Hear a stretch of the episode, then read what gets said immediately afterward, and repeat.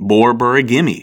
It's an ancient Greek word that means rumbling, specifically the rumbling of your stomach. That's right, even back in the days of Plato and Socrates, people's stomachs would growl when they got hungry.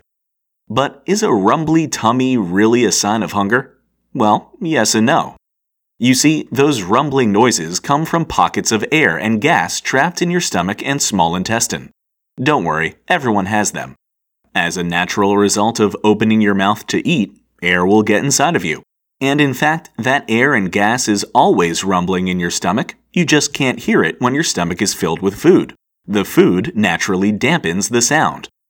But when your stomach has been empty for a while, your brain sends a signal to your digestive system to start contracting the muscles along your stomach and intestines, giving you hunger pangs. And with those contractions comes movement of the air remaining in your gut, except now the sounds of that air aren't being dampened by any food. So, while your stomach is always growling at a low volume, that volume gets turned up when you have an empty belly.